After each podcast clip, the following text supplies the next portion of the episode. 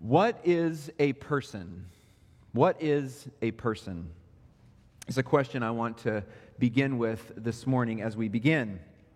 Of course, the answer to this question depends on the sense of the question. That is, we could define a person in terms of the compounds that make up their body, or you might say their genetic code. This would be one way to define who a person is. Yet, if I were to ask you, who are you? I'm guessing you wouldn't tell me the details of your genetic code. Well, it's true that my body, your body, contains chemical compounds and that we do have a unique genetic code. These details are not who I am. To be a person is to be something more. To ask, Who am I? Is not to ask what makes me biologically distinct, it's to ask about my life. It's to ba- ask you about your life, about the people and the places and the events that have shaped your sense of identity. As an illustration, imagine that you were born or that you lived in Germany. You were born in Germany in the 1500s. Also, imagine that you had the same exact gene- genetic code and chemical makeup, would you be the same person? Well, in some ways, yes, but in any meaningful way, no. I think this illustrates that to be a person is more than our chemical and genetic makeup. It also reveals how our, how our identity is shaped by our social context shaped by our experience of the, experiences of the world and the way that we understand even our own history. To this point, as Americans, we put a high value on individuality and free will. You know this, you're an American. We like to think that we shape our destinies and that we are impervious to our surroundings. That is, those, our surroundings don't affect us, they don't corrupt us in any way. Although we don't say it, we believe our, our identity, our personhood, is me deciding the kind of person I want to be. Unfortunately, we don't make these kind of decisions in a vacuum. Rather, the definition of self grows out of the society that we inhibit. Like it or not, the framework of our greater, greater society impacts us and who we are and who we will become. Here's what I'm getting at you and I are deeply impacted by the society that exists around us. And whatever your answer might be to the question, who am I or who are you, it is shaped by the culture, the context, and the community in which you exist. Benedict Anderson, he talks about how communities function in his book Imagined Communities. He makes the observation that nations by definition, cover such a vast geographical space with villages and towns and cities that it's impossible for everyone to know everyone else. So he asked this question what, what keeps the people of any particular nation together? How does a farmer in Bakersfield identify with a bus driver in Detroit? He doesn't ask that, I ask that. I'm not sure if you realize it or not, but a nation only makes sense if these two kinds of people can identify with each other. Otherwise, it just doesn't make sense. If the farmer in Bakersfield can identify with the bus driver in Detroit, it's in part because of a strong national narrative. Although different people, each shares a sense of identity, a sense of belonging, a sense of pride, as we call it. Thus, the farmer and the bus driver are able to identify with each other. One of the primary ways that nations accomplish this is through national anthems, national holidays, and a shared history. Like it or not, holidays like Thanksgiving, Fourth of July, and Veterans Day are tools to press America's national narrative onto the population. All of this serves to help 330 million people share, have a shared identity. This is how nations work. This means we don't actually need to know each other to belong to a community. We just need to have a shared understanding of a given culture, a given context, and our community. This means belonging to a given community is, as Benedict Anderson says, imaginary. It's not imaginary in the sense that it's not real, that it's not true, or that it doesn't exist. Rather, it's imaginary in the sense that community is rooted in a way of thinking. The farmer doesn't have to be an acquaintance with the bus driver to be a part of the same community. Their understanding of community is rooted in thinking the same way about their shared community. Which brings us to our current situation. The church historian Carl Trueman asks, I believe, a very important question. He says, he asks, What happens when the narratives that provide us with our traditional identities lose their authority and become highly contested? What happens when the farmer in Bakersfield and the bus driver in Detroit no longer share a national story? What happens when each has a unique imagined community? What happens is fragmentation. And we see this in our day. As our culture moves away from a shared narrative, new imagined communities are emerging all around us. There is the black community, the LGBTQ plus community, the Asian community, the disabled community, the Christian community. One place we see this demonstrated is with the American commemorative months. Have you noticed how many there are? The Black History Month, the Irish American Heritage Month, the Deaf History Month, the Sikh Heritage Month, the Haitian Heritage Month, the Jewish American Heritage Month, and of course, my personal favorite in May, National Bike Month. and you know the list goes on. To be clear, my point is not to criticize commemorative months. I'm not here to do that. I'm not here to criticize imagined communities, and I'm certainly not here to commit, criticize our nation. My point is simply to help us understand something about the world in which we live. Here's the point you and I find ourselves in a world that lacks solidarity, it lacks consensus. There's very little agreement in our world. In fact, there's very little harmony that exists in our day. You and I are living in a world in which people are free to choose their communities, even free to choose their own identities. How does this happen? Or how did this happen? Well, a thorough answer is certainly beyond the scope of our time this morning. Technology does play a key role. Not technology per se, rather, the way technology has changed our access to information. You might say that the portal through which we receive, or the, the portal through which we receive information, has grown exponentially in the last 50 years. There was a day in which there were fewer than 10 national newspapers. There was a day in which only a handful of studios produced the movies we watched or the music we listened to. I'm not sure if you're paying attention, but the sources are innumerable in our day. My, my smart TV has so many options of things to watch, it's unbelievable. It's absolutely mind blowing the amount of information that is available to me and my kids. Again, my point is not to criticize technology. I love technology. It's not even to suggest that we put limitations on the media. That's not why I'm here. My, my point is simply to help us understand how all of this brings us to our current American situation. At an increasing rate, American citizens no longer find their identities shaped by a shared narrative. But the narratives that shape our identities are often those of race, ethnicity, gender, sexuality, personal interests, etc. Our communities are fragmenting because they, sh- they lack a shared narrative. We might even describe our world and this American in America in particular as a liquid world. A liquid world.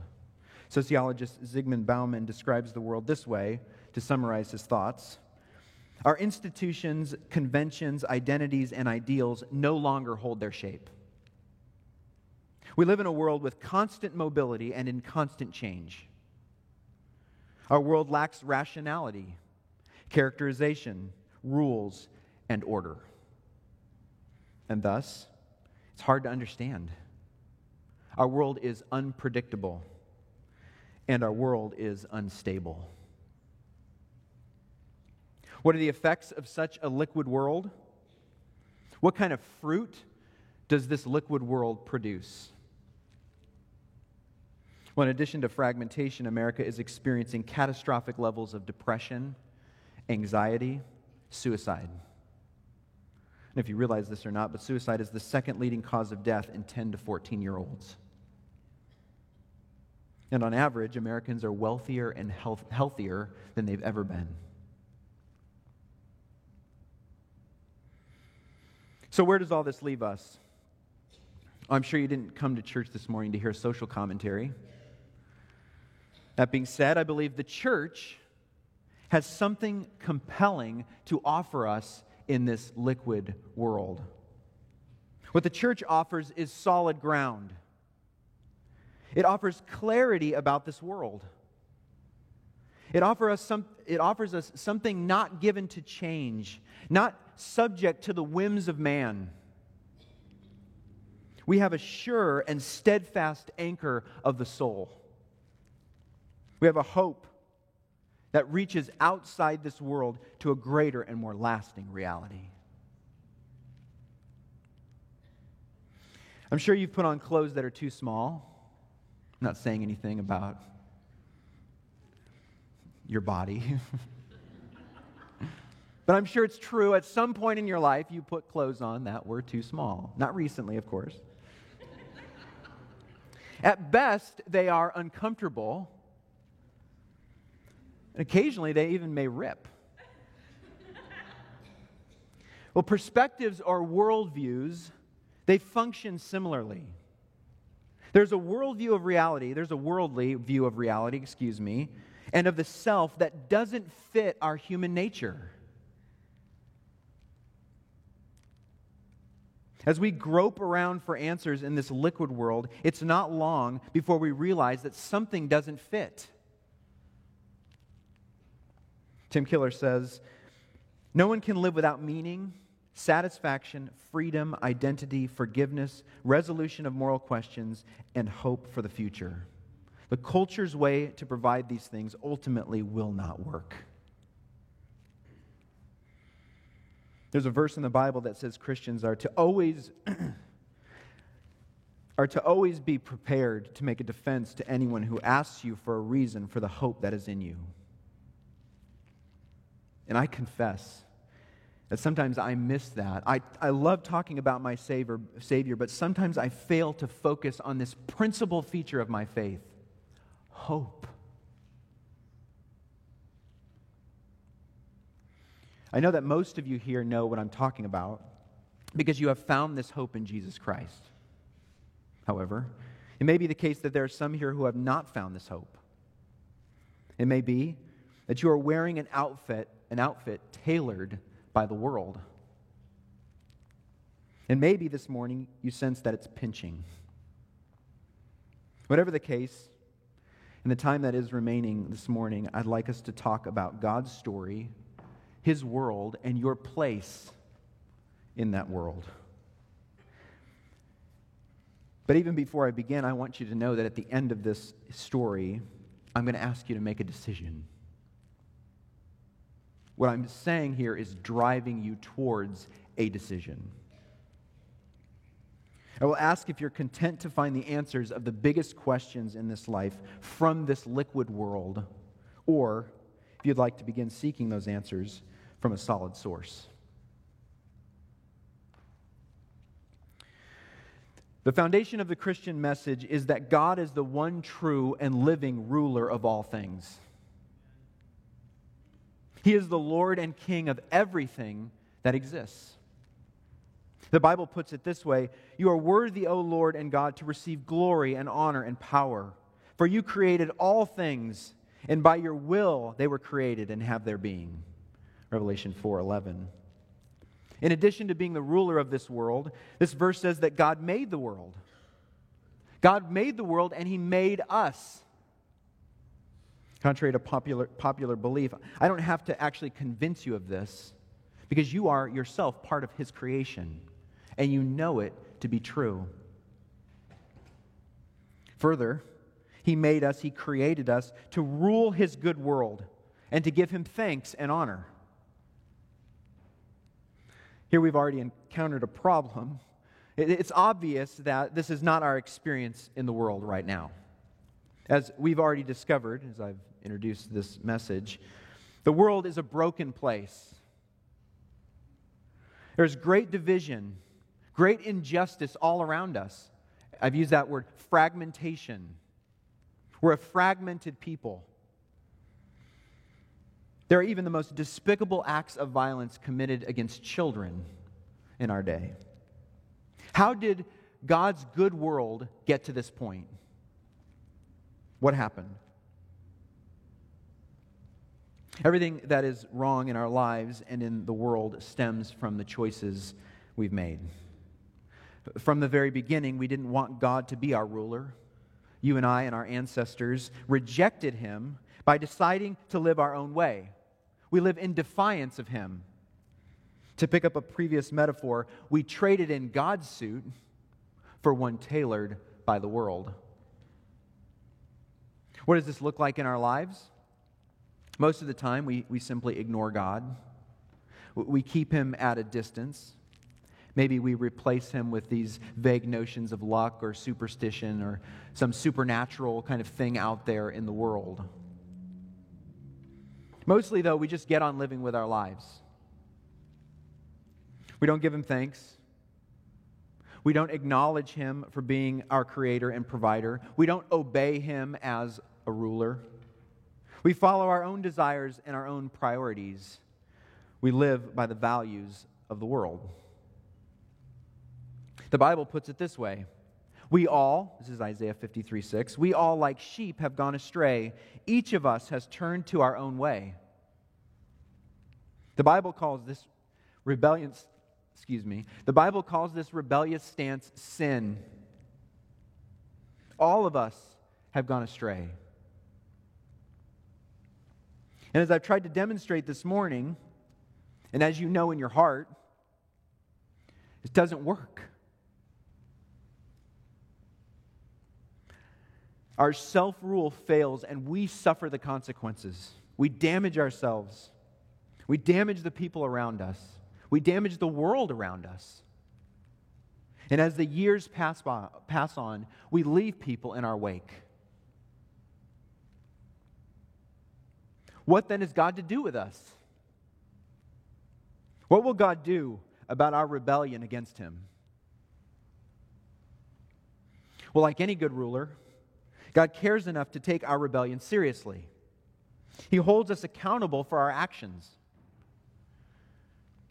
Justice is an interesting thing because we often would like to escape justice. Yet, when a, a wrong is committed against us or a loved one, we're, commit, we're quick to demand justice. It's in our nature, I believe, to seek and expect justice. Yet we love ourselves so much, we can't allow these expectations to fall back on us. And God is different because God is God. It's in his nature to be perfectly just.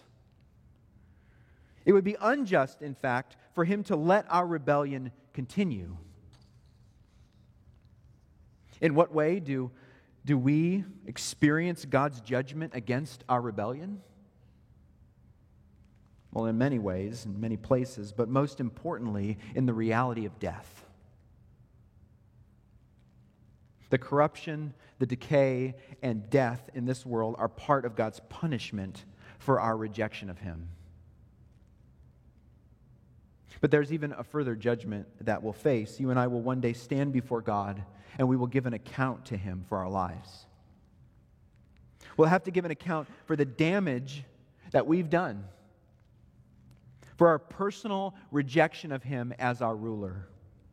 The Bible puts it this way Hebrews 9:27. Just as people are destined to die once and after that to face judgment.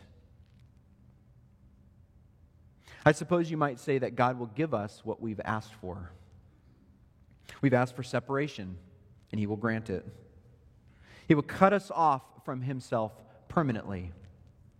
And since God is the source of life and all good things, and is himself eternal, being cut off from him means a destruction that will never end.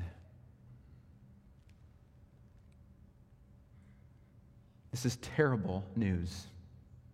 Is terrible news. Yet it's a prospect we all face because we're all guilty of rebelling against God. I understand. As part of the Christian message is hard to hear. You might even think, you might even be thinking, where's the hope in this? I thought there was some hope. But thankfully, this isn't the end of the story. God loves the world He created, and God loves us. This means that He didn't leave us to suffer the consequences of our rebellion. God took action. This is where Jesus comes in. God sent His Son to the world to save us. Jesus is different than us. Amen? He didn't rebel against God. He always lived under God's leadership. He gave honor and thanks to God. In fact, he obeyed him in everything. Jesus didn't deserve God's justice like you and I do. Yet, and you probably know this, Jesus did die. Although Jesus demonstrated amazing power, he healed the sick, he even raised a man named Lazarus from the dead. Jesus was executed on a Roman cross. The cross was the execution device of Jesus' day. There's nothing inherently holy or special about a cross. It was literally an execution device. In our day, I think we have a, chair that you sit in and you're, you have lethal injection. That's our modern day execution device. Well, in the Roman times, Jesus' day, it was a cross. But why? Why was Jesus executed? Well, the answer to this question is a really important part of the Christian message. In fact, it's, I think, maybe the most important part. It's that Jesus died as our substitute. He died as our substitute. Like a substitute that stands in for another, Jesus stood in for us. That is, Jesus took upon himself the judgment and punishment that we deserved. You might say, and I love to say it this way, he died our death. Again, here's how the Bible says it. We all, like sheep, have gone astray. Each of us has turned to our own way. Isaiah 53 6 again, 53 6. And the Lord has laid on Jesus the sin of us all. By the way, that was written some thousand years before Jesus even came. And all of this, of course, is completely undeserved by us. You and I rejected God but because God loves us, he sent his son to die for us. After Jesus died, it was God who accepted his death as payment in full for our sins. We can imagine Jesus standing before God. And as God looked at his life, every action, every word spoken, everything he ever did, even his heart motivations, God was unable to see a single flaw. Jesus stood flawless before the holy judgment of God. And as a result, Jesus was raised from the dead. This is what the resurrection is about. The perfect life of Jesus was able to overcome the result of the sin in this world. You might say the grave couldn't hold him. The Bible puts it this way in Acts 2:24. God raised him up, loosing the pains of death because it was not possible for him to be held by it. Death literally could not hold him under because of his perfect life. Having been raised from the dead, Jesus is now the ruler of God's world. In fact, Jesus plans to return to this world and will call us account, an account call us to account for our rebellion against God. But Jesus is not God's uh, not only God's appointed ruler, but he's also the world's savior. Because of his death in our place, he has the power to forgive us. He has the power to offer us forgiveness. Jesus already paid the penalty for sin. This means we can make a fresh start with God. We no longer have to be rebels. We can become friends of God. Even Jesus said this in John 15, 13. Greater love has no one than this, that someone lay down his life for his friends. He called us friends.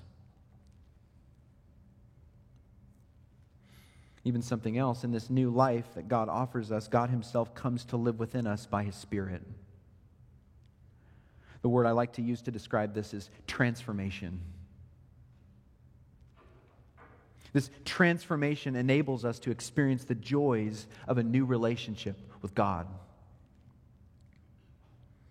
The Bible captures it this way, and actually we read it this morning in our scripture passage, 1 Peter 1 3. Praise be to the God and Father of our Lord Jesus Christ. In his great mercy, he has given us a new birth into a living hope through the resurrection of Jesus from the dead. So, where does all this leave us? Well, you remember, I told you that God's story ends with a decision. We could say it very simply we have the choice between two ways to live. The first way is to live, the first way to live is to continue in our rebellion against God. Sadly, this is the choice that many people make. To make this choice is to believe that this liquid world offers the answers to the most important questions of life. One of the problems with this is that we're aiming at a moving target. The most critical answers and the deepest satisfaction you seek are elusive. These cannot be found in this world. You want to be free, but you are not. You must live for something.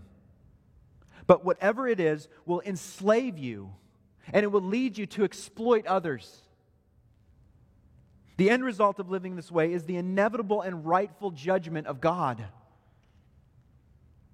You and I have to put up with the damaging consequences of rejecting God here and now. And we face the dreadful prospect of an eternity of separation from God. Thankfully, there is another way. There are two ways. There is another way. If we turn to God, if we ask for forgiveness, trusting in Jesus as our resurrected ruler and Savior, then everything changes. On the cross, Jesus reversed the power dynamics of the world. He gave up power in service rather than exploiting others. He took the just penalty for our unjust rejection of God and our treatment of others. This means that God wipes the slate clean. God accepts Jesus' death as payment for our sinful rebellion and freely and completely forgives us. He then pours his own spirit into our hearts and gives us a new life that stretches past death and into eternity. This second way leads to a new identity, one that provides unconditional love and is not based on the ups and downs of our performance. This identity creates a new freedom from being controlled by this liquid world, and it provides a forecast of deep satisfaction, beauty, and hope in the future. To choose this way is to find ourselves tailored in the best kind of clothes.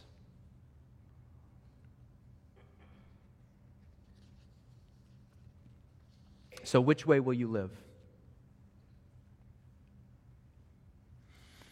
If you choose to remain in your current condition, it may be that you don't, it may be the reason, the reason why may be that you don't believe some of this Christian message. Perhaps you don't believe that we are really rebels against God. Maybe you don't believe that Jesus rose from the dead. If so, I would ask you to think carefully about your position. Do your research, do your homework. The stakes are high. I encourage you to read about Jesus yourself in the Bible.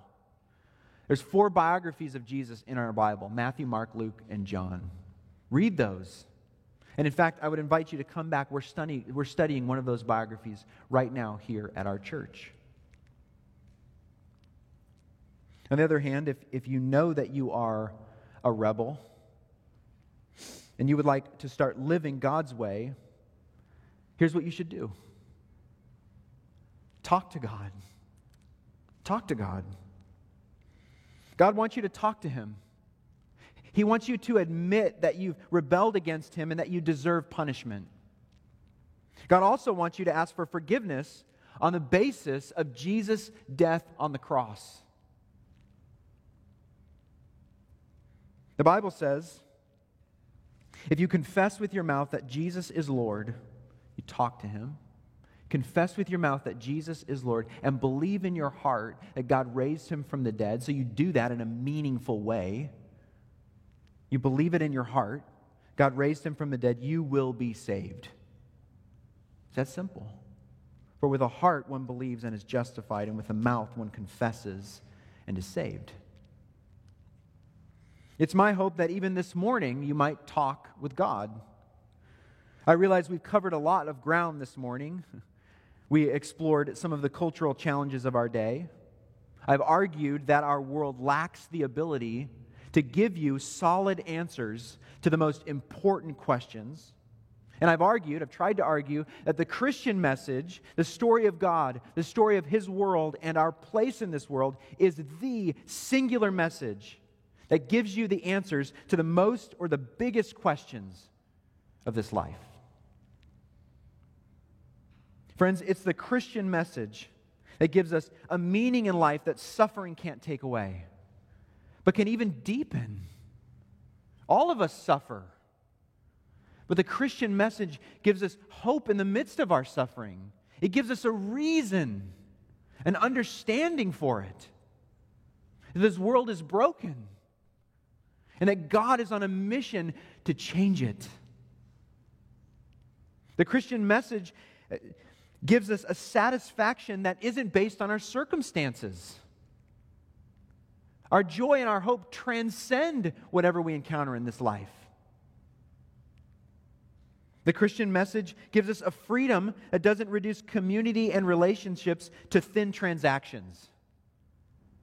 Gives us robust uh, interactions with one another. They're transcendent it gives us an identity that isn't fragile or based on our performance or the exclusion of others. It gives us a way to both to deal with guilt and forgive others without residual bitterness or shame. The Christian message gives us a basis for seeking justice that does not turn us into oppressors ourselves. It gives us a way to face not only the future, but death itself with poise and peace. The Christian message gives us an explanation for the sense of transcendent beauty and love that I know you have experienced. It's my hope that this morning you might see your indelible need and longing for these things. And you would see them as echoes of your need for God.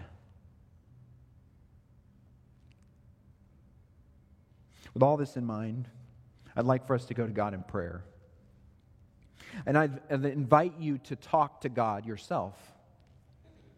I'm going to pray a prayer. It's my prayer, but it can be your prayer. In some ways, it's, it's like a prayer template. My hope is that as I pray, pray this prayer, that you might make it your own, that there might be some kind of handoff. That you can pray it in your heart and it can be your prayer. And I'm going to do that now. So if you would bow your heads.